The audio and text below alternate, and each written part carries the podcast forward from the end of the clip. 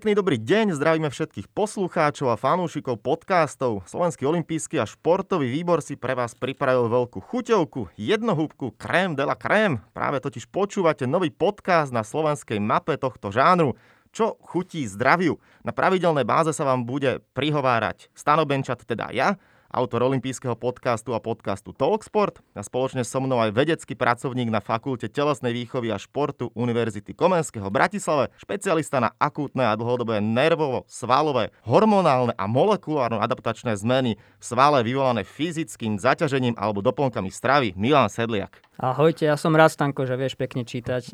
Bez chyby si to dal. Akože ti poviem, že áno, inými slovami, aj z toho je jasné, že v podcaste Čo chutí zdraviu, ja tu budem za pekného a docent, ktorého môžete poznať aj zo stand-up pódy, ktoré znamenajú smiech, tu bude za toho múdreho, že?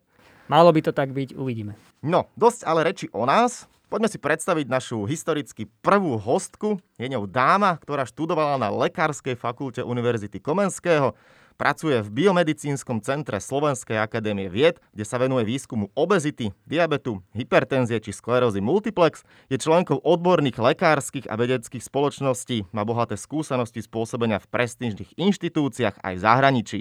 Je autorkou alebo spoluautorkou viac ako 50 vedeckých publikácií a predsedkyňou Slovenskej asociácie pre výživu a prevenciu. Som veľmi rád, že v podcaste Čo chutí zdraviu môžem privítať pani doktorku Adelu Pénesovú. Pekný dobrý deň. Ďakujem veľmi pekne. Si prípadám veľmi staro, keď to trvalo tak dlho. No a to som ešte celku skrátil, ten prehľad, čo som si o vás našiel. Pani doktorka, my sme si vás nezavolali náhodou, pretože témou dnešnej debaty bude pandémia. E, tí, čo čakáte, že poviem korona, nie, konečne, chvála Bohu, nebudeme riešiť koronu ale inú pandémiu alebo iné problémy, ktoré medzi nami aj v tomto svete sú a ktoré ľuďom spôsobujú veľké problémy a vážne komplikácie a to slovko je obezita. Aby sme v tom mali jasno v pojmoch, dojmoch, kedy hovoríme, že človek trpí obezitou, čo to možno vlastne obezita je po prípade, aký je rozdiel medzi nadváhou a obezitou? Tak v podstate nadváha, máme na to nadváha obezita, máme na to nejaké diagnostické kritéria. Ak by sme mali byť úplne exaktní, tak zlatým štandardom by bolo zmerať niekomu percento telesného tuku. To dneska už nie je až taký veľký problém. Čiže u mužov nad tých 25% a u žien nad 28-30 hovoríme o obezite. Ale takým jednoduchým indexom je vypočítať si index telesnej hmotnosti BMI, čiže hmotnosť v kilogramoch vydelenú výška v metroch na druhu. No a ak máme o teda normálnu hmotnosť, tak to máme od 18 do 25. Nad 25 do 30 je, hovoríme o nadváhe a nad 30 o obezite. Ale to ešte tie už nie je úplne všetko, pretože tá obezita sa môže líšiť podľa toho, kde ten tuk máme uložený. Takže tá horšia vždycky tá abdominálna, čiže centrálna obezita a jednoducho zmeriame obvod pásu a žena by ho nemala mať viac ako 80 cm a muž viac ako 94 cm. Ty si si meral niekedy za posledné dni BMIčko? Alebo teda pozeral si sa? Som mierne rizikovej kategórii som sa dozvedel, takže to nie je boh vie čo. A mňa by zaujímalo, pani doktorka, že teraz robím e, s Tomášom Tatarom a jemu to BMI vyšlo 26 a pritom má 13% tuku. Toto nám vysvetlí. Skočím ti do toho, som lepší ako hokejista NHL. Ja som mal ráno 23. No vidíš to. Ja som mala 21% telesného tuku ako žena, tak som si hovorila, že to je ešte celkom dobre na ten vek, skoro 50. Uh, ono je to tak, že to BMI je to veľmi jednoduchý len výpočet, ale samozrejme to zloženie tela je dôležité. To znamená, že u toho športovca je dominantná tá svalová hmota. Ja som mala ľudí, ktorí mali BMI takmer 30, hej, a 10% telesného tuku. Čiže to je tá maskulatúra, e, ktorá je dominantná. Takže dôležité je naozaj to percento telesného tuku, aké tam je. A nemáme aj možno trošku také, že jednoduché, ale možno presnejšie takéto parametre. Ja som počul niečo, že pomer výšky a obvodu pásu napríklad, že inak Áno. trošku skombinovať tieto čísla. Áno, aj to sa dá, to sa aj u detí využíva. Je takýto pomer a dá sa, dá sa použiť toto. Že, čiže nemali by sme mať obvod pásu väčší, ako je polovica nášho, našej výšky. Čiže keď je výsledok, základný. že 0,5 a menší, Áno. tak je to dobre. Tak je to lepšie. Hej, a tam určite. som stánko dobre napríklad. Na OK, to, to, som rád. To, a to, si, rád. to si skús ty teraz, že koľko máš zajtra. Do, doma. Dobre, čeknem si to. Je dobré, keď toto ľudia takto, dajme tomu pravidelne, každý deň si pozerajú, aby sa im to nedostalo až príliš do hlavy, že a dnešný deň je to dobré, ďalší deň je to zlé a potom sa to môže, že to robí kontraproduktívny efekt. To skôr, teda určite to nie je na denné sledovanie, to rozhodne nie, ani, ani a pacient, čo má vysoký krvný tlak, si ho nemeria úplne každý deň. No ale Vydorané váhy to majú, takže keď sa niekto na to postaví a vidí to každý deň, tak sa mu to tam hore môže dostať. Ako ja som sa napríklad po dlhšom čase postavil takto na váhu schválne dneska ráno a pozrel som si teda ten stav, hovorím si, OK, to je celku fajn. To už skôr obsesia. Ja som si po dlhej dobe napríklad asi po 20 rokoch kúpila domov váhu, aby som sa mohla odvážiť, ale nemám do nej baterky, takže nepoužívam doma.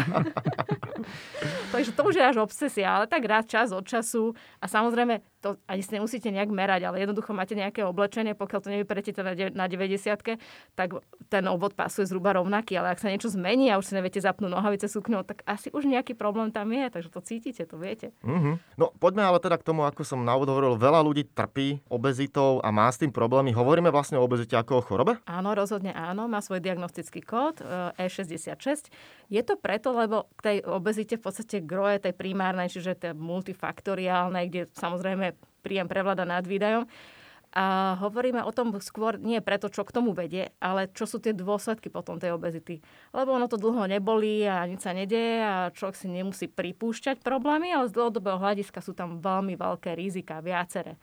Či už je to kardiovaskulárne ochorenie, hypertenzie, cukrovky, onkologických ochorení, asi 13 druhov, neplodnosti, poruchami klbov, ktoré asi ľudia najskôr pociťujú, chrbtica klby a ďalších, ďalších ochrany respiračný, syndrom spánkového apnoe, poruchami, e, sa psychickými, sa to tak akože viaže, prepája aj s takou úzkostnosťou, depresivitou. Čiže veľa, veľa e, ochorení nám vyplýva v podstate z obezity. Môže teda no, vyplývať. Jak si to menovala, ja som, všetko ma začalo boleť teraz za tie Ale čo to je teda tá tá primárna, a že, to, že si za to mhm. môžeme sami. Rozlišujeme to z toho hľadiska, že sekundárna obezita, tak tam je príčina niekde inde. To znamená, že ak zistíme, že má niekto nejaké endokrinné ochorenie, hej, že z nejakého dôvodu má poškodenú hypofízu alebo má zníženú funkciu štítnej žľazy, tak áno, tam samozrejme poklesne napríklad metabolizmus 30%, tak je tam nejaký dôvod, že ten metabolizmus je znížený. To znamená, že naozaj ten človek nič nezmení v životospráve a príbera na tej hmotnosti. Takže to, to sú tie sekundárne príčiny, že vieme konkrétne niečo, čo vieme potom liečiť a vieme tomu akoby predísť. A takých je koľko? No, takých je tak 5-10%, veľmi máličko. Mm-hmm. Ja som na úvod povedal, že slovo pandémia som spomenul teda, pochopiteľne všetci si to teraz spájajú s koronavírusom, ale pri obezite vieme možno už takisto hovoriť, že to je tak zlé, keď zoberieme celú globál, alebo teda globálnu škálu celosvetovo a možno aj aké je porovnanie, koľko ľudí u nás na Slovensku trpí obezitou. No v podstate tak 25% ľudí už má tú obezitu a ďalšia tretina ľudí má nadvahu, to znamená, že dve tretiny populácie dospelej už má nadvahu a obezitu. A dokonca u detí u detí je to 25% detí, ktoré majú nadvahu obezitu. Asi 9% detí zhruba má tú, má tú obezitu. Samozrejme, trošku sa to líši v jednotlivých vekových kategóriách, ale teda je to teda nie veľmi lichotivé. A pandémia rozhodne áno, kedy si to bolo tak, že to sú tie západné typy krajín, hej, Spojené štáty a tie vyspelé a Európa. Ale dnes už sú to aj tie chudobnejšie bývalé krajiny a je to aj v Ázii, je to aj v Číne, je to eh, v, ja neviem, Saudská Arábia dokonca v Afrike. To znamená, že tá westernalizácia, a naj, najviac je to viditeľné v Polynézii, hej, tam to je číslo jedna momentálne výskytu obezity a celkovo priemerného BMI na svete. Takže tá westernalizácia, spôsob života, stravovania, to je evidentné. Čo už aj v Polynézii otvorili McDonald? No neviem. Vyzerá to tak. Takže tie baby, tam, tam sú tie s tými kvietkami, čo tancovali Gogenovi. To je Havaj, ale, ale Gogenovi, čo áno, Gogen maloval. Áno, áno, Takže áno, už teraz by boli všetky také rubensovské. Také, Krásne, hej, obe, hej, také, hej, zaokrúhlené. To no. som čakal, že tam všetci akurát tak si dávajú na raňajky na obe na večeru ryby, ktoré sú zdravé, ale zjavne k tomu, a, a možno ich veľmi prismažia, ja neviem teda, že čím to je, ale OK, no tak táto štatistika rozhodne nie je dobrá, a keď sa od toho odrazíme, ja som teda spomenul ten McDonald a keď prejdeme na nejakú tému fast food jedno s druhým, je to také logické, že človek si to s tým spája, že fast food rovná sa obezita. Je to tak, že keď človek sa takto stravuje, má na to veľký nábeh, alebo je treba v tom hľadať eh, množstvo ďalších iných faktorov. Aj, aj, lebo sú také štúdie, kde uh, si povedal chlapík, že proste OK, budem jesť len teda McDonald's nejaký obed večera a záleží od toho, koľko toho zjedol, pretože sú ľudia, ktorí žijú celý život na McDonalde a majú tú no, telesnú hmotnosť normálnu. Ide tam o to, koľko zjete kalorické, to viete nastaviť.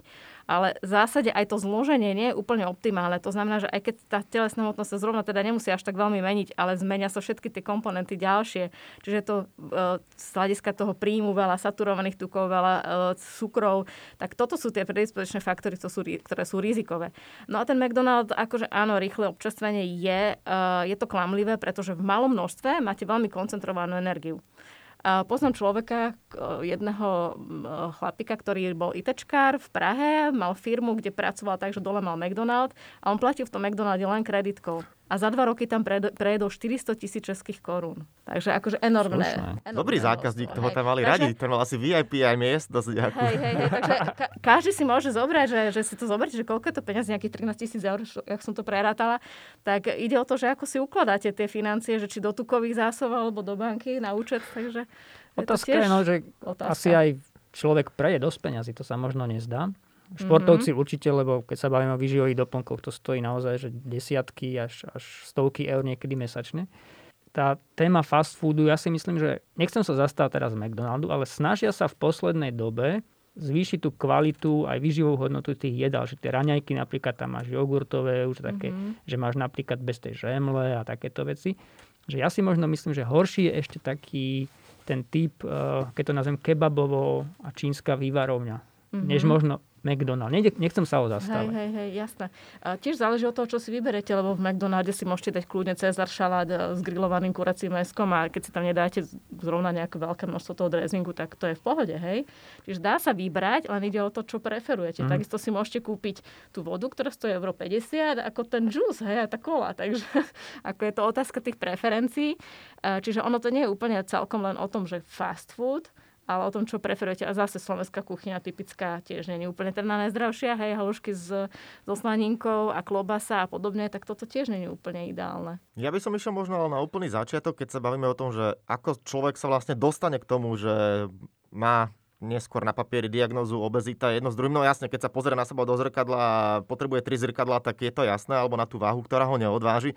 My sme dali možnosť ľuďom, aby sa mohli pýtať poslucháčom, divákom, a jedna z tých otázok aj bola, že prečo niektorí zo stresu chudnú, ale ja priberám, pretože stres ja považujem asi za jednu z najväčších príčin toho, že kde to vlastne celé začína. Taký možno modelový príklad je, keď sa niekto rozíde, tak sú také dve možnosti. 5 dní niekto nie je, je úplne mm-hmm. dole a druhá vec, niekto sa úplne opustí, nabehne do cukrárne, vie všetky krémeše, k tomu, neviem, kilo mesa jedno s druhým a za týždeň zistí, že a, už sa to nabaluje, nabaluje, nabaluje a pol roka na to môže volať Márašovi Molnárovi. Tak uh, áno, v podstate v zásade pri tom strese sú ľudia, ktorí reagujú dvomi spôsobmi, že teda buď niekto sa naozaj preja, a niekto je ten typ, že proste absolútne stiahnutý žalúdok a nedá do seba nič. Ale úplne na ten stres to tiež nemôžeme zvalovať. Dobre, to sú také tie veľké situácie životné, ktoré sú ťažké a človek to prekoná nejakým spôsobom. A čo sa ukazuje také skôr, akože u tej generácie, myslím, dospelých ľudí je, že z roka na rok priberajú, hlavne keď sú sviatky. To je normálne dokázané štúdiami, že prídu Vianoce, príde Veľká noc a kilečko hore, hej, a za 20 rokov je to 20-30 kg. Toto sú niekedy také ešte zákernejšie možno, ako tie, tie, tie stavy, kedy človek priberá. Samozrejme, tie tie psychické záležitosti, keď človek má nejaké, nejaké ťažké životné obdobie, tak môže viesť k tomu, že sa naozaj preja začne, rozie sa a potom nevie cestu späť, že to je ťažšie potom to zrovnať naspäť. Ale tiež to všetko prechádza do určitej miery, hej, že človek potom zistí, že to úplne celkom dobre nie je, takže sa má šancu vždycky vrátiť akoby späť. Takže rozchod pred Vianocami je to úplne najhoršie. No keď potom chudne, keď najprv schudnete, tak to je fajn, lebo potom cez Vianoce to podaktorí teda príberú, aj keď pre mňa je nepochopiteľné, že prečo niekto príbera cez Vianoce. Veď to je ideálne Ale... obdobie tak neviem, čo ty varíš doma, ale tak... štandardne asi ľudia vedia z čoho, z tých šalátikov a koláčikov. Však to tak je... u nás majonéza sa trilión rokov nepoužíva, mm, u nás je šalát s jogurtom, u nás je losos, a je aj vypražený kapor, ale to si každý dá jeden kúsok. Celý deň hľadujeme, lebo však čakáme tých andeličkov, aby človek videl. A potom sa konečne človek nají unavený, rád, že zapne umývačko, dovidenia. Takže, a potom sa ide športovať na ďalší deň. Ale tak áno, keď poješ zahraničnému nejakému cudzincovi, že čo máte na Vianoce, no rybu so šalátom, tak si povedal, že najzdravšie, najzdravšia večera na svete. No, práve. Inak ja by som tuto práve možno sa vrátil k tomu, že sa treba podľa mňa kontrolovať. Mm-hmm. A ja teda odporúčam, že raz do týždňa sa odváž. Nie každý deň, to, to je naozaj cestné, ale raz do týždňa, lebo a tiež keď už chceme chudnúť, tak ten obvod pásu by som tiež odporúčal, že tiež si to raz do týždňa zmerá. A tam sa tamto človek vidí. Čo si ty Určite. myslíš? Tak, že raz do týždňa je OK, aby sme dali nejaké konkrétne Áno. odporúčanie? Ak už niekto naozaj má problém s hmotnosťou a cíti, že je to problém a má by s tým niečo urobiť, tak v tom prípade áno. Určite áno. Ja sa stretám aj s takým tým extrémom, že naozaj príde štihla žena a pozná sa na to, že čo tu robí, že prečo prišla, že ako čo rieši, hej, že však všetko je OK. A nedaj Bože, to ešte nejak vo veku pomaly už 50-60 rokov a má 62 kg, chce neviem čo mať modelkovské miery, tak si hovorím, že to je ako na čo. To, to je prehnané, hej, že, že tam treba rozlišiť, či to je tak, takého úzkostného typu človeka. Tam povieme, že dobre, stačí raz za mesiac, ukludnite sa, vaše zdravotné výsledky sú úplne v poriadku, nestresujte sa. A na druhej strane sú ľudia, ktorým trošičku to treba akoby mm. uh, zdvihnúť to povedomie a povedať im, že ale pozor na to a každý týždeň sa pozrite na tú váhu a nenechajte to rozbehnúť ten vlak, mm. lebo vždy sa dá zabrzdiť z tej nižšej rýchlosti skôr, ako keď už je ten vlak rozbehnutý na mm. maximum. A Stano spomínal vlastne zrkadlo. Mm. A ja sa ťa spýtam, neklame nám zrkadlo? Lebo sú aj takí ľudia, čo majú ako keby skreslené vnímanie mm-hmm. samého seba, že možno niekto si myslí, že je obezný a pritom vôbec nie, alebo mm-hmm. aj u mužov to je, ktorí chodia do, do posilovne, že si myslia, že sú malí stále v úvozovkách a pritom už Áno, hovoríme tomu u tých mužov bigorexia, hej, teda, že, že majú ten nutkavý stav, že proste musia mať tú svalovú hmotu a stále si to kontrolujú. My to so stankom nemáme. My sme v pohode. My nechodíme do posilňovní. No, ja chodím, len to na mňa nevidno. A tak teraz, teraz nemôžeš, či už môžeš? A tak doma si vieš zaposilovať. Presne, ja nemám rada ten instantný, akože instantný pohyb v posilovni, lebo mňa to tam smrdí s prepašením.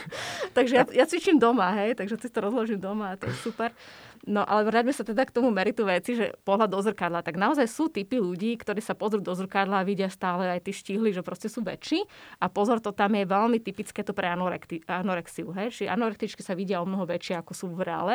A na druhej strane máme niečo opačné u tých obezných ľudí, ktorí sa pozrú do zrkadla alebo povieme, že vy už máte akože diagnozu obezity a oni sa na vás ovalia, že proste, že to nie je možné, pani doktorka. Ja som si to zistila, som si to našla v nejakom ženskom časopise, ja mám jednu nadváhu, ja žiadnu obezitu nemám a úplne sú z toho zdesení, že ich človek teda akože onalepkuje nejakou to diagnózou a sú úplne z toho prekvapení, hej, že aj mnohé aj muži, že že si mysleli, že ten, taký ten trošku pupok, že však to je ešte v pohode. Hovorím, no nie, môj zlatý obvod pasu sa nemeria tam dole, kde máte opasok, ale cez pupok, hej, cez ten najväčší obvod. Takže to niekedy je, je kľúčové. No a dobre, teraz sa od tohto skúsim odpichnúť. Keď už teda po niektorí si uvedomia, že Houston máme problém, keď už dojdú do tej fázy, že zahodia ten nejaký klam a všetky tie zrkadlá, ako potom zvyknú ľudia reagovať, možno aj to, ako máte dlhoročnú skúsenosť, koľky si to uvedomia, začnú niečo so sebou robiť a koľky stále to ešte á, bagatelizujú, nič sa nedieje, však mám čas, e, vyzerám dobre, možno nejakého partnera doma mám, takže všetko OK a tri bodky. A neviem to úplne percentuálne, že ako, koľko je takých ľudí, ale ten proces trvá určite dlhšie. Niektorým ľuďom to poviete a absolútne to s nimi nepohne. A snažíte sa im povedať, viete, potom my ako lekári vyzeráme ako tí, čo len strašia, tak ako je to s tou koronou, hej, tak aj, tak aj tu v tej obezite, že áno, teraz vás nič neboli, teraz necítite ani, že máte ten tlak vyšší, ani to, že už máte nábeh na cukrovku a poviete, že viete čo, ale, ale naozaj teraz, keď schudnete tých 10 kg, tak sa môžete zbaviť toho a nemusíte mať tú cukrovku, hej, lebo teraz máte len poruchu tolerancie glukózy, ale o 10 rokov ju máte nakúpenú na 100%. No a oni stále nič, nič, nič a hlavne mladé ženy, akože na čo to budú riešiť. Potom príde problém, zrazu nevedia otehotnieť, zrazu majú 28 a dieťa nikde, e, potom zrazu otehotnejú a tehotenská cukrovka a bum, a teraz musia byť nemocnici a inzulín a tak. A vy niečo hovoríte dopredu a to je, aké by ste akože hrách na stenu hádzali. A potom sú ale aj ľudia, ktorí reflektujú na to, že OK, dobre, zamyslia sa nad tým a vtedy vy musíte zároveň povedať, akože povedať tú pomocnú ruku, že máme na to riešenie, dá sa to krásne tomu pomôcť, pôjdeme na to spolu, nie ste na to sám a, a dáme vám návod, že čo budete konkrétne robiť. A to je to, že krok po kroku, step by step, idete s nimi, učíte ich a meníte tu, te, ten ich život a čo ich musíte naučiť, že raz a navždy. Hej, že to nie je tak, že teraz si dám dva mesiace kapustovú dietku a potom zase idem do toho istého.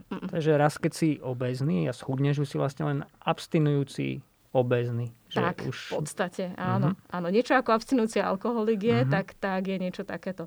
Ináč v podstate to závislosť od jedla je jedna z takých kľúčových vecí, lebo častokrát, a keby sme mohli vyšetriť tých ľudí aj ako psychologicky, tak tam sú poruchy príjmu potravy a je tam aj istá závislosť od jedla. Že to je kompenzačný mechanizmus. Je tam veľmi veľa takých uh, porúch, a dneska už máme aj ďalšie diagnostické kódy, to už nie je len, len porucha príjmu potravy, anorexia, bulimia, to nie, to už je ďaleko viacej. Tam už máme uh, napríklad e, syndrom nočného prejedania alebo záchvatovité prejedanie, čiže tam už je ďalších x diagnóz, ktoré tam prichádzajú do úvahy.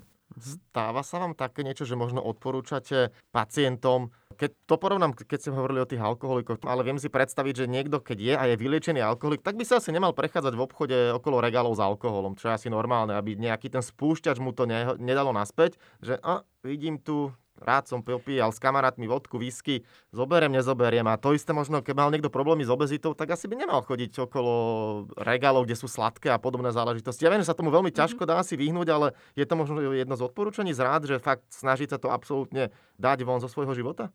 No to sú také dve veci, ktoré ste teraz spomenovali a to je akože to, čo nazývame, že obezitogénne prostredie. Čiže idem a okolo mňa proste vidím to, naozaj teraz tie dobré jedlá a tú cukráreň a neviem čo všetko sladké a človek by si dal. To je jedna vec, to je obezitogénne prostredie. Máte to dostupné 24-7, že keď si zmyslíte o polnoci, že ja nejakú by som si dal horalečku, tak si môžete ísť kúpiť, hej, okamžite. A to je jak s tým alkoholom v podstate. Aj na benzínovej pumpe kúpite no, alkohol, paradoxne. Aj horálku.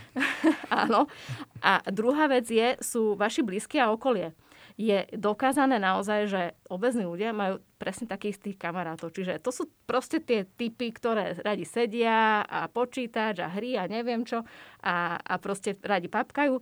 To naozaj majú takýchto priateľov, lebo úprimne ja, ja, ja si vyberám proste tých priateľov, to si vy, podvedome, hej, že s ľuďmi, ktorými si rozumiete, tak si nebudete rozumieť človekom, ktorý bude schopný byť sedieť niekde doma a nehýbať sa.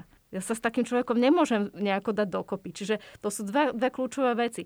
A potom, keď ich odúčate, alebo teda snažíte sa im povedať, že čo by mohli robiť, tak je kľúčové tiež v podstate zmeniť návyky v rodine, že ak vás podporí celá rodina, tak to je to, je to dôležité. Lebo nemôžete vy sám jesť nejakú dietnú stravu, to je veľmi ťažké, to nemôžete chcieť, málo, málo kto to dá. A ostatní budú jesť všetko štandardne, jak, jak má byť. A plus sme v chladničke e, celé spektrum veci a v šuplíku. To znamená, že tým pacientom povieme, to, čo doma nemáte, to neziete. To hovorí aj doktorka Malková, ktorá sa zaoberá obezitou. Hej. To znamená, že vyhodiť všetko, mať podporu, alebo dokonca jedného pacienta zabralo to, či keď už mal teda 200 kg, tak jemu deti vyložili všetko hore na skrinky a on sa nemohol dostať k tým jedlám. A hotovo proste. Toho mučili v podstate, nie? Týmto, tak zavreli to do skrinky a nemal a zavreli, to ani Nemal to na očiach. Nemal to na očiach, hej. Ale naozaj je to o tom, že, že to človeka potom nepokúša, je to, čo človek nemá. A to už je naozaj veľmi silný človek musí byť, že mám to doma, uh, upečiem ten koláč, ale si s neho nedám. Mm. To už musí byť a tak silná teda osobnosť. pán hlavný hygienik nie je tvoj kamarát. Určite nie. Podľa toho, čo si povedal. A mňa by zaujímalo teda deti. Keď sú obezné deti, z toho, čo si povedal, že tá genetická podmenosť nie je tam vysoká, čiže tiež to je vlastne vplyv rodiny vo mm-hmm. väčšine prípadov u detí. U detí rozhodne áno, je to vplyv prostredia, vplyv tej rodiny, tých, tých návykov, ktoré v tej rodine sú. Lebo to, že kedy my myslíme u detí na, tú, na to, že na nejaká genetika by tam mohla hrať úlohu, tak to nie je vtedy, keď všetci doma sú obezní, mama, otec, detko, babka, brat, sestra, ale vtedy, keď celá rodina je v podstate kvázi normálna, chudá a jedno dieťa tam zrazu vybehne je obezné. Uh-huh. Tam niečo to zavania nejakým, nejakým problémom. Čiže to, tie, tie návyky sú kľúčové, to je jedna vec. A druhá vec je, um, to teraz je tak viditeľné viacej asi v tých rodinách, v tých deťoch, že, že chýba tam také nejaké nastavenie tých mantinelov, že odtiaľ potiaľ môžeš, toto, toto by si mal a toto musíš, hej? Ako, uh, keď som mala jedného chlapca 14-ročného, čo mal 147 kg, tak mi hovoril jeho otec, ktorý sa spamätal v okamihu, keď boli na dovolenke, išli do jaskyne s týmto chlapcom a bolo tam nejakých 800 schodov, ktoré museli zísť dole a výjsť hore. On, on si myslel, že ten chlapec nevíde. A teraz si hovorí, že keď zavolám záchranku, však ten mi tu dovtedy umre, kým tam zídu dole, výjdu hore, dole. Že naozaj mal problém, hej. Čiže uh, to je o tom, že to, to dieťaťu musíte nastaviť a nenechať ho v tom len tak sa čvachtať, hej. Uh-huh. A keď má 15 minút peši do školy, tak ho nechať 15 minút peši šlapať do školy a nie ho tam voziť autom. Čiže určite také trošku mi chýbajú také, také čo sme mali, boli my zvyknutí, ako, mali sme mantine, čo týka jedenia, mali sme mantine, čo týka pohybu. No, ale to je znova to von a hotovo. obezitogénne prostredie, Áno. že toto vozenie hlavne tu v Bratislave, mm-hmm. to je úplný štandard. No, ja, mohol by som moje deti nechať ísť na bicykli, boli by tam za 15 minút, mm-hmm. ale v mhm. Bratislave. Raz sme mm-hmm. to mhm. skúsili, ja som išiel s nimi a už nikdy viac. Presne.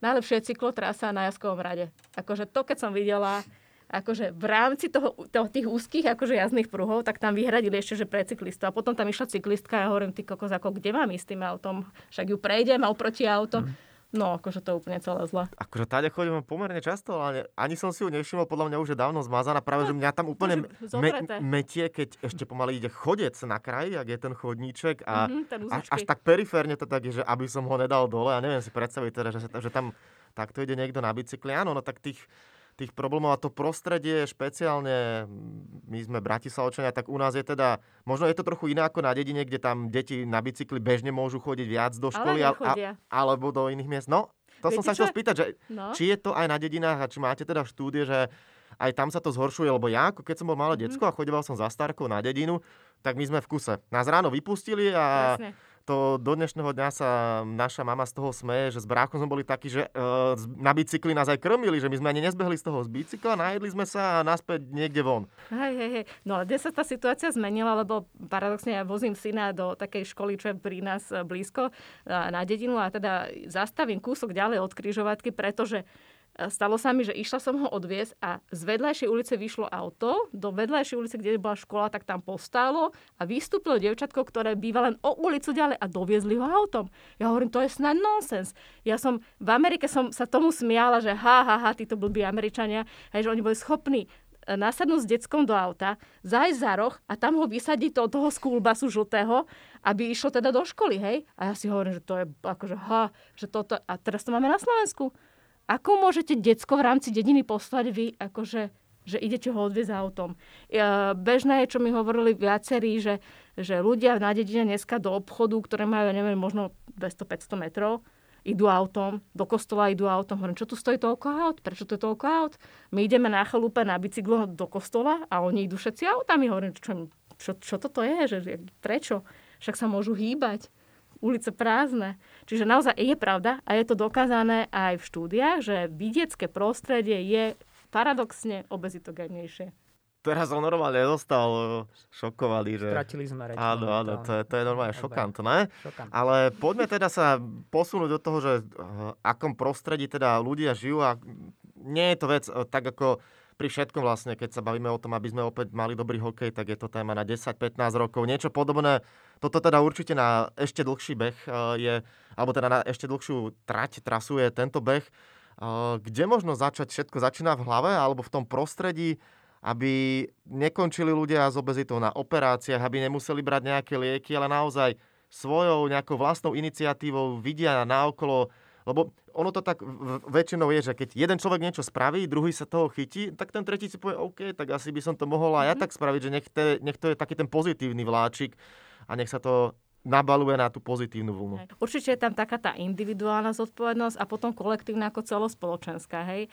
Ale keď si zoberieme tak akože globále, že kto je zodpovedný za zdravie, tak sa ukazuje, že tá genetika hrá nejakých 10-15%, potom je to nejaké životné prostredie, čiže to je nejakých 20% povedzme, a nejaké socioekonomické faktory, že to, ako sa máme dobre alebo nedobre, tak to tiež hrá svoju úlohu, ale viac ako 50% je naša vlastná zodpovednosť. Čiže máme taký ten, polovica z toho, povedzme si tak, že by sme to mohli tak dať, že je naša zodpovednosť osobná, hej? Čiže každý sme my zodpovední za svoj život a za svoje zdravie a mali by sme o tom vedieť, mali by sme sa to snažiť uh, si to riešiť a keď tak, tak hľadať aj odbornú pomoc. Ale toto je uh, v určitej generácii starších, rodi, starších ľudí, aj mojich rodičov, že oni boli naučení, že vždy boli vodení za ručičku, hej? Že obvodný lekár ich predvolal na preventívku, obvodný lekár zavolal, zaočkujte sa. A oni proste poslušne išli ako ovečky a vždy musel niekto do toho drgať. Dnes ste zodpovední vy. Máte možnosť každý druhý rok chodiť na preventívku, chodte, nech sa páči, ale nikto vás nebude kopať do zadku, že aha, už si tu mal byť. Čiže tá osobná zodpovednosť, miera zodpovednosti je na nás. To je kľúčové, to by si mali uvedomovať ľudia stále viac a viac. No, ja, len ja si myslím, že vždy, keď vidíme, ako dopadnú voľby, že tých 60% ľudí jednoducho podľa mňa nie je schopný ich poňať, to, čo by mali robiť. A preto mm-hmm. si mhm. myslím, že štát by mal mať v tomto úlohu a ja vždy vravím, keď idete do Fínska, do jedálne univerzitnej, tam každý študent má pohár vody a pohár mlieka. A ja som nerozumel, prečo to mlieko, no lebo oni boli vymývaní v úvozovkách, aj doslova, niekoľko rokov tým, že mlieko je zdravé a to sa odrazilo tak, že tam už sa nikto o tom nebaví, že či mlieko je zdravé. Považujú to za zdravé, aj keď väčšina z nich pije bezlaktózové a otučne, že to už nie je mhm. mlieko. Mm-hmm. Ale toto je dôkaz, že ten mm-hmm. štát, keď chce, vie urobiť takú intervenciu, že celá populácia je ovplyvnená. To je ako, by som povedal, pozitívne vymývanie mozgov a ja si myslím, že neviem ako mm-hmm. ty, že keď toto štát neurobi, tak sa nikdy nikam nepohne. Určite áno, jasne, to sa dá s tým súhlasiť, len vieme, ako to v tomto štáte funguje, proste zmení sa vládna garnitúra, máme krásny národný program prevencie obezity a taký onaký preventívny program, onkologický, neviem čo, neviem čo. A napríklad aj v tom onkologickom pre- programe, teda boja s onkologickými ochoreniami, v prevencii máme len jednu jedinú vec – že znižíme, znižíme fajčenie. Akože sorry, to je úbohé. Ako teraz som to pripomienkovala, napísal som v tomu 10 strán. V rámci prevencie určite pohyb, výživa, to tam musí byť kľúčové. Čiže, a toto zase papier znesie, to všetko máme prijaté, malo by sa na to vyčleniť nejaké financie, malo by sa zlepšiť to a to, napríklad aj tie cyklotrasy, hej, spomínané. Uh, malo by, hovorí sa o tom, a to už hovoríme roky tiež, a boli sme dokonca v Národnej rade pred našim poslancom. Zvážme to, že či naozaj nedáme pridanú e, daň z pridanej hodnoty DPH vyššiu na sladené nápoje. Má to mnohé krajiny, má to pozitívny dopad, znížila sa konzumácia tých sladených nápojov. Tak spo, aspoň, aspoň diskutujme o tom, že či to má alebo nemá zmysel. Hej, zaveďme zákon, ako má, majú Maďari, že, že znížme množstvo transmasných kyselín v potravinách, znížme množstvo soli, donúťme ich dávať tých výrobcov na tie potraviny, ten semafor, to, čo by ten jednoduchý človek by si pozrel. Aha, tak tento výrobok uh, je v tom hodnotení, že, že uh, zelená, žltá, oranžová, červená, červená, nejaké, nejako 3 alebo 4, 3 až 5 stupňová škála, tak vidím, že toto je zelené fajn, lebo to má málo soli, lebo to má málo cukru, lebo tam je vláknina a tak ďalej, tak ďalej. Tak si ten človek jednoducho vie potom kúpiť, hej? Čiže to vie rozlíšiť. Takže sú, sú cesty, ale musíme to asi všetci na to tlačiť. Ste v tomto ale optimistka? Ja si to, je to super, ja by som to asi tiež robil, keby to je. Na druhej strane, Všímam si a vidím, ako keď ja nakupujem, to je veľakrát, že ľudia hádžu automaticky. Nepozerajú sa. Ja napríklad, a teraz nech sa na mňa všetky reťazce na Slovensku neurazia, keď idem do niektorých z tých veľkých reťazcov, tak chytám nervy, že 90% mesa nie je slovenské. Nechcem si kúpovať meso, ktoré je zabité v Polsku, na Ukrajine alebo v Rumunsku, ale tak to je, akože sú výnimky, potom samozrejme sú mesiarstva a jedno s druhým, takže tam viem, že to meso je slovenské, ale neviem, či na toto sme ako národ my pripravení, že človek príde a začne naozaj študovať, a tu je toľko mm. cukru, tu je toho toľko. Možno sa to opäť odvíja od toho, že keby to ide z hora, keby to človek vidí a nemasíruje mu hlavu reklama, práve naopak, že kupujte, kupujte a je vám jedno čo, len kupujte, ale naozaj kontrolujte, pozerajte, tak možno by to bolo o niečom inom. Ako ono, to sú také tie, tie nepriame uh, mechanizmy, ktorými to viete nejako, nejako ovplyvniť. Keď budú tie, tie lacné výrobky, tie nekvalitné, tak, tak budú tie najlacnejšie, tak samozrejme ľud bude, tých 60% ľudí naozaj žije tak na hrane, že príjem výdaj zhruba, hej. A dokonca máme dosť pomerne veľa e, na to, že si myslíme, že aký sme bohatí, úžasní, tak máme dosť veľa ľudí, ktorí sú na také vyslovene, že hranici prežitia.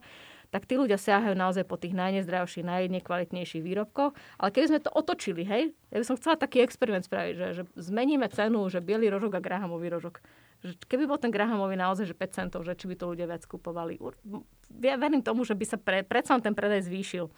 Čiže to sú také tie veci, že ktoré, áno, chápem, že, že je to ťažšie, ale na druhej strane, čo by štát mohol urobiť, a čo som hovorila už, a hovorím to už možno 10 rokov, ukázalo sa, že reklamy na jedlo naozaj vymývajú mozog a nemali by byť minimálne behom detských programov toto je základná vec. A pozrite si, aké sú tie reklamy, čo, čo v tých reťazcoch. Robte si štatistiky, to je v tom lepšom prípade to 50-50, že zdravé jedlo, nejaká zelenina a groje sú nezdravé veci. A alkohol. No tak akože na to mám fest nervy, hej? Lebo tak v televízii máte zákaz do 22.00 nesmiete mať reklamu na alkohol a všade inde ju môžete mať 24-7. To je to, čo som hovoril, že keby že fakt sa to trochu skúsi otočiť, či to ako národ by sme sa toho vedeli chytiť, že či si taká optimistka, že my ako Slovač by sme dokázali zmýšľať, čo do zdravej výživy a čo do týchto vecí normálne, aby naozaj tá štatistika obezity a nadváhy nabrala prúdku krivku smerom dole? Trošku som taký realistický optimista, že myslím si, že už sa čiastočne veľa, viac vecí aj zmenilo, že už predsa viac ľudí sleduje, viac ľudí vie asi o tej zdravej výžive trošku viacej. A niekedy samozrejme veria aj hoaxom, to je, to je tiež druhá stránka mince ale myslím si, že by sa to mohlo postupne, postupne zlepšovať. Že, že máme takú tú... Myslím si, že sme taký národ, ktorý si trošku občas um, dá aj dohovoriť a vie, že, že počúva na tie nejaké autority. Takže mám skôr taký optimistický pohľad na toto, že myslím, že sa to dá zmeniť. A ďalšia vec, čo sa mi páčilo, napríklad Nový Zéland, bol teraz úplne krásna ukážka toho, ako sa dá pomôcť obezite, pretože oni keď mali prvý lockdown, tak oni zakázali úplne celú verejnú dopravu, všetko. A ľudia museli chodiť len peši alebo na bicykloch alebo nejaký nejak svoj pomocne. A normálne signifikátne národ chudol. Takže toto je geniálne, hej? Že čiže, čiže dajme, nastavme tie kritéria tak, že bude pre ľudí ďaleko jednoduchšie používať verejnú dopravu, prepravy bicyklami, veď máme dneska tie bicykle uh, v mestách, to je super, to je perfektné. Hej, Aj že... tak by všetci chodili kolobežkou. Tými elektrokolobežkami to ani nehovorte. to je hroze, to je tak neekonomické a neekologické čosi, že, že to je katastrofa. Možno trošku zase sa vrátim k tej k lockdown si spomínala. Vieme, že ľudia, ktorí majú diabetes a obezitu, sú rizikovejší pri covide. Máš pocit, že sa začali viacej zaujímať o tieto diagnózy vďaka koronavírusu, alebo proste to ignorujú? Je to tak nastavené? Alebo vidíte to vy v ambulanciách, že sa niečo pohlo, alebo ani nie? Mm, a trošku možno čiastočne. Niektorí ľudia si to uvedomujú ale stále im to treba zdôrazňovať. Ja som sa stretla s tou situáciou, prišla mi v podstate morbidne obezná pacientka, mladá síce žena, a hovorí, že ja sa chcem prihlásiť ako do toho dobrovoľného týmu do administratívy a hovorím, že pre pána kráľa prosím vás nie radšej, lebo vy ste rizikový typ človeka, že radšej mm-hmm. nie, že ako je to síce strašne pekné, humánne, ale že radšej, radšej teda sa držať po spiatky, lebo naozaj je fakt, a to mi potvrdili mnohí infektológovia, aj Peťo Sabaka, aj Matej Benžela, ktorý som teda, som, som sa s nimi rozprávala, infektológovia bratislavskí, že naozaj to, čo im leží na jednotkách intenzívnej starostlivosti alebo je na respirátoroch, tak to viac ako 3 štvrtinu to sú obezní pacienti. A čím vyšší stupeň obezity, tým horšie. Hej? Lebo jednoducho si to predstavme mechanicky, že, že to veľké brucho tlačí na bránicu, plus ak to je žena ešte teda veľké prsníky a teraz tá, tá exkurzia bránic a vôbec tie dýchacie pohyby sú obmedzené, plus ten stav toho subklinického zápalu, ktorý tam oni majú, oni majú bežne zvýšené CRP, to znamená, oni ten zápal už tam majú naštartovaný, takže to je úplne niečo iné imunita e, tiež tam trpí, e, pretože ono sa to zdá, že ten človek je dobre živený, ale v podstate z hľadiska mikronutrientov môže byť úplne deficitný. Takže tam akože naozaj toto sú rizikoví pacienti a nedá že majú cukrovku, takže to sú... A potom mi povedz, že prečo moja babka mi vždy povedala, že ty si taký chudý, ty sa ani neoženíš. Prečo ľudia vnímajú, mm. že keď je človek tak trošku pri sebe, že je, alebo to tak bolo v minulosti, že mm-hmm. ako keby zdravý a, a potentný a, a, a perspektívny a bohatý. Je to aj teraz?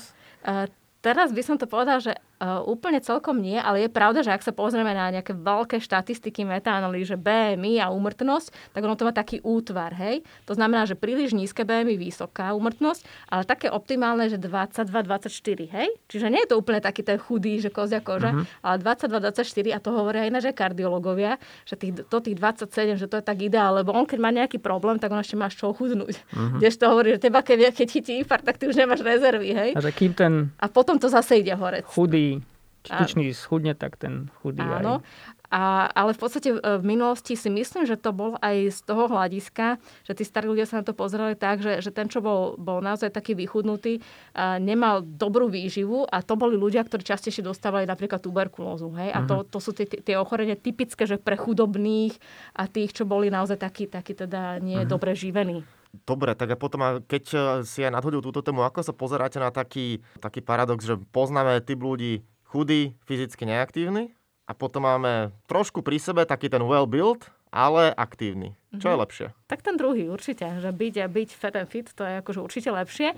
A, tak mierne, hej, že tá mierna nadváha nejde na prelome tej obezity. Ak sa ten človek hýba, každý deň cvičí a má tú svoju fyzičku a má dobré zloženie stravy, tak akože ten je na tom lepšie, paradoxne, ako ten chudý, ktorý možno chodí do toho fast foodu, ale má teda uh, tú, to zloženie stravy veľmi teda nie je úplne vyvážené a na, nehýbe sa, to znamená, že jeho proporčne aj množstvo telesného tuku je ďaleko vyššie, tak ten je na tom horšie.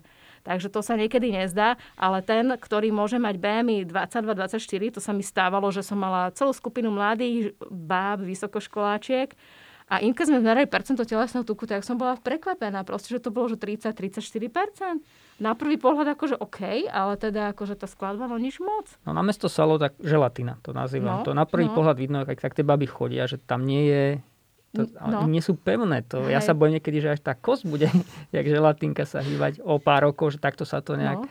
Že tie, môj, môj syn si ani frérku nenájde poriadnu, lebo bude mať želatinku nejakú. A ako toto dostať zasa tiež tým ľuďom? Lebo ja tiež poznám veľa takých chudých, čo sú, čo nič nerobia, môže fakt zjesť 14 e, McDonaldov, zajesť to kačicou a on schudne kilo. A on je spokojný mm. so sebou. No, tak akože to som prehnal samozrejme, ale on je spokojný, lebo však nepriberá, ale v zásade áno, je taký, že mm-hmm. a spadne. No to je to, že to, ten ďalší faktor, ktorý je veľmi dôležitý, lebo to, to, čo sme sa bavili o tej, o tej výžive, ako je dôležitá, tak to je tá fyzická zdatnosť a to, že musíme byť naozaj zdraví a hýbať sa, že naozaj sa, ako v dnešnej dobe ľudia majú problém naozaj, že 3-5 tisíc krokov prejdú, to je akože nič. Že naozaj my musíme stále hovoriť zdôrazne, skúste si to, máte všetci tie múdre hodinky, múdre telefóny, tak to tam nastavte, zmerajte si, koľko tých krokov spravíte, že 10 tisíc krokov a potom ešte naozaj 3 krát, 5 krát do týždňa, tých aspoň 30 minút cvičiť, ale dospotená. A toto málo kto robí. Hej? A ešte sa na vás pozerajú takí v podstate strednom veku alebo starší ľudia, že teraz mám cvičiť, že v tomto veku kedykoľvek. Hej? To vôbec nie je problém. Treba pomaličky začať, hej? aby si niekto začne bežať a natrhne si achilovku. Takže to treba pomaly začať a navyšovať tú aktivitu. A toto je to kľúčové. Mm-hmm. Keď sa inak povie slovo obezita a celkovo tieto problémy, tak veľa ľudí si to vie spojiť s tým, že áno, aj do televíznej show sa to dostalo, ľudia môžu teda sledovať, ako taký ten priebeh chudnutia, ako to celé vyzerá. A mňa tam vždy tak e, fascinuje tá fáza, keď e, ten e, tréner sa venuje svojmu zverencovi, on v prvej fáze, v prvých troch mesiacoch veľakrát schudne 20, 30, 40 kg, podľa toho samozrejme koľko dáva dole. Potom príde tá druhá fáza, človek ostane sám, bez trénera a tam sa to mnohokrát zasekne. A máte s tým asi aj vy, predpokladám, mnoho skúseností, že človek niekde začne. Ako je možné, že potom tá mysel sa uspokojí? Dám dole 30 kg, ale vlastne to je, to je absolútny začiatok. Človek mm-hmm. ešte prakticky nič pre seba neurobil, stále tam to riziko tých chorób hrozí. Čo sa deje v hlave takého človeka, keď e, dá dole niekoľko a príde takéto uspokojenie a vlastne možno o pol roka je na tom ešte horšie ako, ako na tej štartovacej čiare? No, ono tí ľudia v podstate majú nejaké návyky. Hej? To, čo, to, čo sa ani si neuvedomujeme, koľko vecí sme prebrali v tom našom chovaní od rodičov a od toho prostredia a kamarátov, tak to, to sme naučení a je to zvyk, je železná košela, sa hovorí. A teraz tým, tým ľuďom vy im prekopete celý život, hej, a zrazu on má niečo meniť a radikálne a musí robiť niečo vedome, hej, že to nie je takéto, že idem, plížim, plázim sa tým životom a idem ako plávam, jak, jak by to príde. Ale on musí vedome niečo robiť. A toto je to, že to je pre nich náročné náročné, to je pre nich ťažké a zrazu si povedia, dobre, však niečo som už schudol, tak už som spokojný a im sa páčil ten život ten predtým, akože im to kvázi vyhovalo. Mnohí si uvedomia, že toto vôbec nie je pre mňa, to, takto v živote nechcem sa tam vrátiť, toto nie je ono. Ale sú ľudia, ktorým to proste je veľmi záťažko. Dokonca tá závislosť je tak silná, že, že to neprekonajú. Proste to nejde. Akože tam nie je to presvedčenie a práve preto my musíme spolupracovať so psychologičkou, lebo to, to sa nedá. Proste ten človek musí prejsť zmenou celého myslenia, celého nastavenia. Sú také akoby podstate niekoľko skupín tých pacientov určite áno, ale v zásade jedna skupinka sú ľudia, ktorí mali nejakú, nejaké ťažké obdobie v živote, nejakú traumu, prišli o rodičov, alebo to bolo nejaké týranie, alebo čokoľvek, veľmi ťažké situácie v životné a tie zajedali. Hej? Čiže to bol pre nich taký, taký obranný štít. A potom sú je skupinka takých ako skôr mladších ľudí, ktorí zase naopak boli hýčkaní, rozmaznávaní rodičmi a nikdy nič nemuseli sami od seba, všetko im padlo do, do klína hej, a nič nemuseli preto vedome urobiť. A to je zase tá skupina, ktorá sa musí nakopnúť a prevziať za seba zodpovednosť. A to nie každý chce. Niekomu je proste dobre byť tak akože v tom vleku, hej, tej rodičovskej hyperstarostlivosti. Ale to nie je dobré, hej. Aj tá, to je opičia láska, to tiež je chyba aj u tých rodičov, že, ktorí to podporujú. Ja som bola šokovaná, keď jedna pacientka, čo mala skoro 40 rokov, keď začala chudnúť, a nemala nič na starosti, s partnerom prišli domov z práce, sadli si na a jedli, tak začala chudnúť, tak jej mamička musela variť jedla, dať do mrazničky do krabičiek, lebo ona to nezvládala popri práci, potom to nezvládala až tak, že musela prácu nechať. Čiže ona, aby trénovala a aby si navarila, tak ona musela odísť z práce. Ja sa na to pozerala, hovorím, a táto žena chce mať deti? Akože, jak to chce všetko stíhať potom? Že to je proste, musíte mať na seba taký, taký byť taký tvrdší, neviem, bič. no proste bič. Hmm. Ale inak, Stanko, toto, keď my robíme štúdie s cvičením 3 mesiace, drvivá väčšina ľudí tam cíti benefit, všetci v podstate.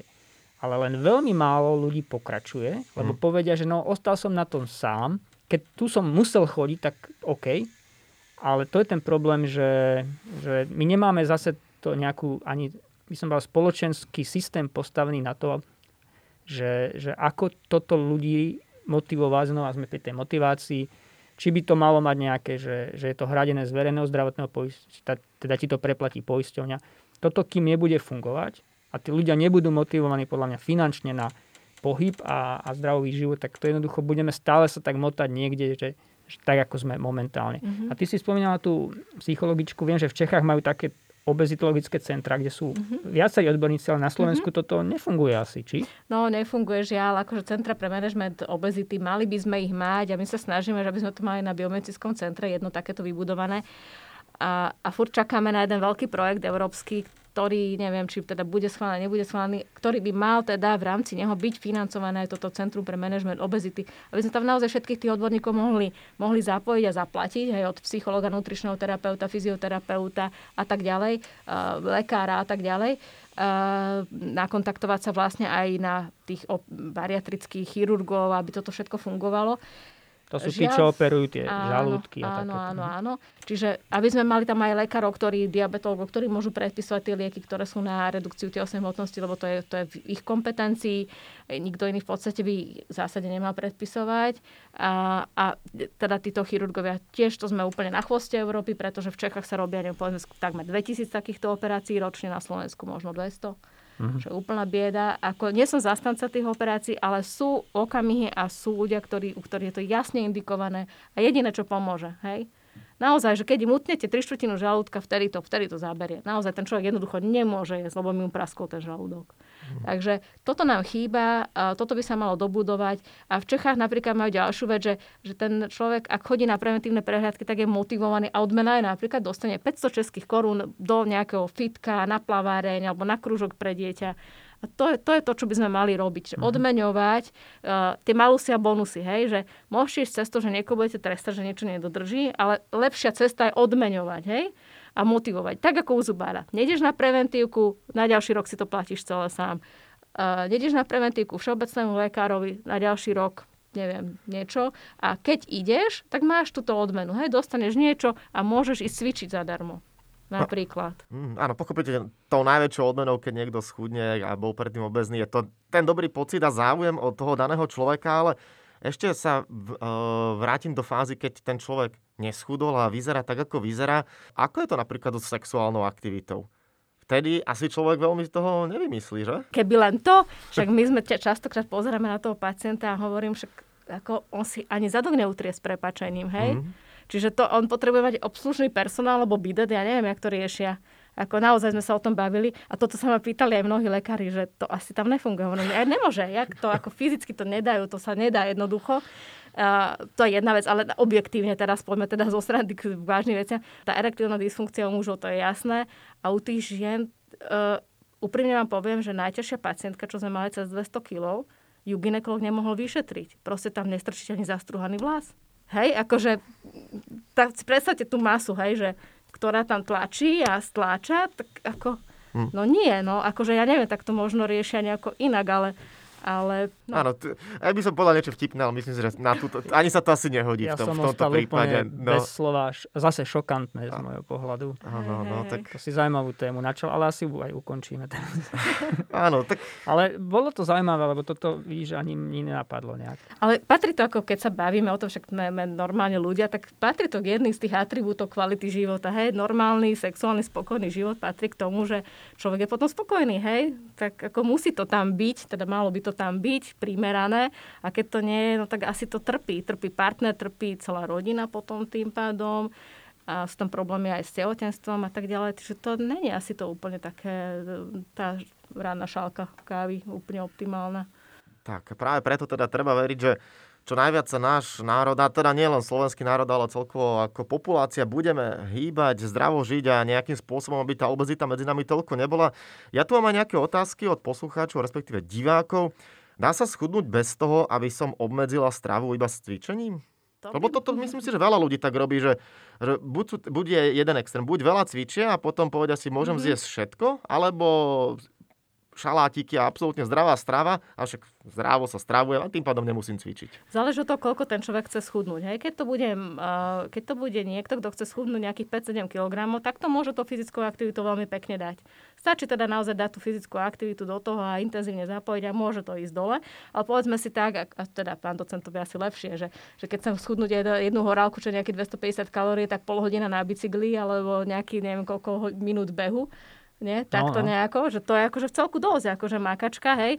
A na druhej strane, keď máme obezného človeka, potrebujeme schudnúť nie len 5-10 kg, niekedy aj 20 kg, tak tam musíme, a to je naozaj kľúčové a tri štvrtina úspechu je naozaj o tej strave. Hej, jednoducho príjem videa, aký my spočítame tým extrémne obezným, však oni zjedia niekedy 600 kilokalórií za deň. To sú enormné množstvo, čo oni sú schopní zjesť.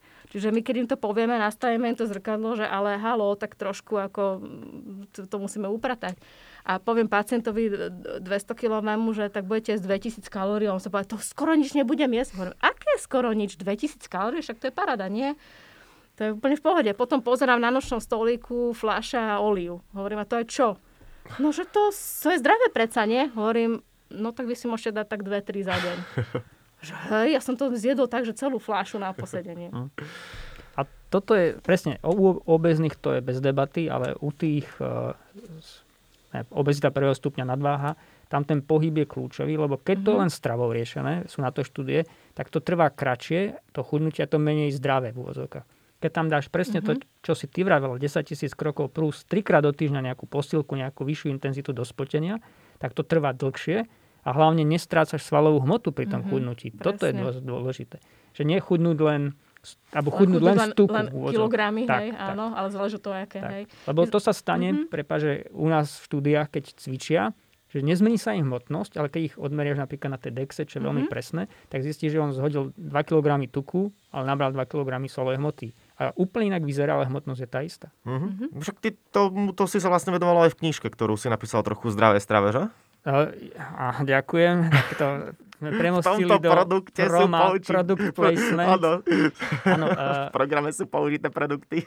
Máme teraz takú knižku, že Telo v 21. storočí a je to rozhovor s novinárom Mišom Červeným z denníka N, ale pani doktorka to recenzovala, ja som to si vyžiadal, lebo pôvodne to malo byť o športovej výžive, ale dotlačili ma samozrejme novinári, akí ste vy. Že poďme sa baviť o pandémii, obezity, ja som zostal zaskočený, tak ty si to recenzovala a veľa z toho, čo sme sa tu dnes bavili, je tam. Mm-hmm. A ani sme inak nerozprávali vlastne, ako je to v tej knižke, neviem, či to takto môžeme nejak uzavrieť toto promo, product placement. Áno, súhlasím. A ako sa ti to čítalo, len tak možno jednou vetou? Veľmi dobre. Áno? Veľmi dobre, akože tak úplne, akože tak veľmi, veľmi dobre kladené otázky a aj také vysvetlenia. Myslím si, že veľmi dobre. Ako dúfam, že to bude aj pre laika, lebo mne sa ako, to páčilo z toho hľadiska takého odborného, že tam boli naozaj všetky také až také nuancy že to bolo fajn, takže mne sa to páčilo. Takže Dobre, dúfam, že aj ten like si trošku nájde. Takže svoj... uvidíme, čo Stanko povie, keď si tak. to prečíta. No ale pôjdeme možno na ďalšiu laickú otázku, pretože to je téma veľmi obšírna. Ako sa dá vyvárovať cukrovka? Cukrovka je jednoducho v podstate, ja si myslím, jednak, že teda, že snažím sa udržať si normálnu telesnú hmotnosť, hýbať sa, mať fyzickú aktivitu, snažiť sa v tej strave, to, čo si ľudia myslia, že nie je, že, že veľa cukru jem, tak budem mať cukrovku, ale je to skôr o tom, že, že tie tuky, keď mám prevažujú a máme ich tam príliš veľa, tak to je tá lipotoxicita a glukotoxicita spolu dokopy, ktoré nám potom ovplyvňujú a zvyšujú nám teda sekréciu najprv inzulínu, potom neskôr klesne a ovplyvňuje negatívne aj tú inzulínovú citlivosť. Čiže toto je tá cesta k tomu, že môže to viesť k tej cukrovke. Ja sama sa priznám, že ja som mala v druhom tehotenstve tehotenskú cukrovku a musela som teda držať akože tú dietu naozaj že prísne a hrozilo mi, že teda hospitalizácia. Som si 5 krát pichala do prsta a tak. Ale som si povedala, že tak moje dieťa bude zdravé, hotovo, vybavená vec. A po porode je dôležité, že som si povedala, že OK, ja musím schudnúť na svoju pôvodnú hmotnosť, ja cukrovku mať nebudem, bodka. Takže toto je pre mňa to, že, že ja si cukrovkou týkať nebudem, bodka. Nechcem ju. Takže mindset takisto. Mm-hmm. Ako vlastne pri všetkom dôležitá záležitosť. No a ešte vyťahnem jednu otázku. Je konzumácia práškového proteínu zdravá alebo zdraviu škodlivá? To je asi možno aj od nejakého športovca. Záleží presne, ako kto to konzumuje. V podstate pán docent si bude súhlasiť, že, že uh, zdravej, vyváženej strave môžete mať úplne zabezpečný dostatočný príjem bielkovín. Aj keď je to športové a bude mať 1,5 gramu na kilogram telesnej hmotnosti, tak tej strave to vie do seba dostať. Takže ja sa pýtam, že prečo potom ten práškový proteín, prečo po ňom siahnuť. Ďalšia vec, že ako OK, keď niekto nemá čas ráno si zarobí nejaký shake a potom si ho hodinku, dve popíja, je to lepšie ako nič, ako nemá tie raňajky. Ale zase na druhej strane tá, tá najprirodzenejšia podoba je predsa len dobrá, vhodná, pretože tam máme tie ďalšie iné živiny okolo toho. Takže, takže zase je to není chyba, ale nemusí to byť. Tak by som to povedala. Súhlasím, sú to špecifické prípady, kde je to hlavne už fyzicky aktívnych ľudí niekedy dobré, ale pre bežného človeka, ktorý aj športuje, to nie je nevyhnutnosť určite. Mm-hmm. Tak, náš premiérový podcast Čo chutí zdraviu sa pomalé, ale isto bude blížiť ku koncu, ale tak sme si ešte pre vás pripravili na záver iba také nejaké maličkosti, také, také rýchle odpovede, lebo bavíme sa tu o jedle. Čo je nejaká taká vaša guilty pleasure, keď sa môžem spýtať, také jedlo, ktoré možno je nezdravé, možno aj pokojne poviete nejaký McDonald, že si raz za čas dáte, ale naozaj také, že Pričom rada zhrešíte? Pričom? No skôr je to to, že čo, čo si tak neodpustím, tak každý druhý týždeň si dáme nejaké tie 2 deci, 2-3 deci červeného vína. Tak toto napríklad. A z tých jedál, uh, skôr to, čo ma napadlo, že teraz, čo mi akože strašne chutí, čo pomaly každý týždeň musím mať, a som sa naučila jesť, tak to je cviklá cyklová polievka. Úplne nádherná, krásna rúžová polievka. Ale to je zdravé podľa mňa. Ja chcem počuť guilty pleasure. Fakt, že mi poviete tlačenku, alebo ja neviem A z si som včera mala, ale hydinovú. Jedno koliečko. Domácu? Ale to, nie, nie, nekupovaná, ale to bolo raz za, asi za raz za rok. Takže tak. A, a raz za čas nejaký, človek si dá nejaký kurací rezeň. Ale teraz sme mali napríklad s Gordon Blue, tak, ale samozrejme, ja som z toho zjedla len polovicu. Tú polovicu zjedol môj syn, ešte, ešte aj ostalo. To bolo nenormálna veľká porcia. Tak to som si fakt, že dala, že kúsok. Tak uh, máme také, že po, povedz, že prvé alebo druhé z týchto dvoch možností. Vyprážať masť alebo olej, olej olivový? Mm, ja osobne, mne to smrdí na tej masti. Aj keď sa hovorí, že menej sa to prepražuje, takže ja použijem radšej olej. Dobre. Mm-hmm. Ešte ti dám takú možnosť výberu. Vyber si uh, Dr. House alebo Dr. Bukovský. No House. Dobre. Ten je vymyslený. A ja som to ale ešte, že víno alebo mochito, ale už ste podali víno, tak asi ideme do vína, že? Víno, víno červené. Červené, ste ma prekvapili, čakal som, že ako žena poviete biele. To je, tá, to je taká dogma, že ženy viac pijú biele víno? To neviem, odkiaľ to je, ale ja mám zafixované, že kedysi e, platilo v tom kardiovaskulárnom preventívnom, že, že 2 deci červeného vína, mediteránska strava, nie stredomorská, že to je taká súčasť tohoto. A úplne najlepšie bolo, bolo to víno zo Sardinie. Tak môj muž špeciálne proste jeden obchod je, ktorý dováža talianské veci, mali to víno zo Sardinie, my sme všetko vykúpili. Lebo, lebo to víno naozaj dokázané, že má dvakrát toľko flavonoidov ako iné červené vína. Takže ja som to mala tak, že, že to tak ako dobre, tak spraví to človek zase takú duševnú pohodu, hej, a zároveň teda, že nejaký kardiovaskulárny preventívny program a ešte tretiu vec som si povedala, že z rúk lekára to liek, no ale bumono to neplatí dnes, takže ono už tak akože žiadna dávka alkoholu nie je bezpečná. OK. No tak my dneska túto premiérovú časť nebudeme zapíjať alebo štrngať si víno. Máme tu akurát tak všetci čaj, takže môžeme si potom o malú chvíľočku štrngnúť čajom. Ďakujem vám veľmi pekne, že ste boli prvou hostkou nášho nového podcastu Čo chutí zdraviu, pani doktorka Adela Penesová. A samozrejme, my dvaja sa vám budeme prihovárať na pravidelnej báze, takže zdraví vás aj Stano Benčat a Milan Docen Sedliak. Čaute. Tak, ďakujeme veľmi pekne a ešte prajeme všetkým pekný deň. Ďakujeme za veľmi Ďakujeme. peknú debatu. Ďakujeme.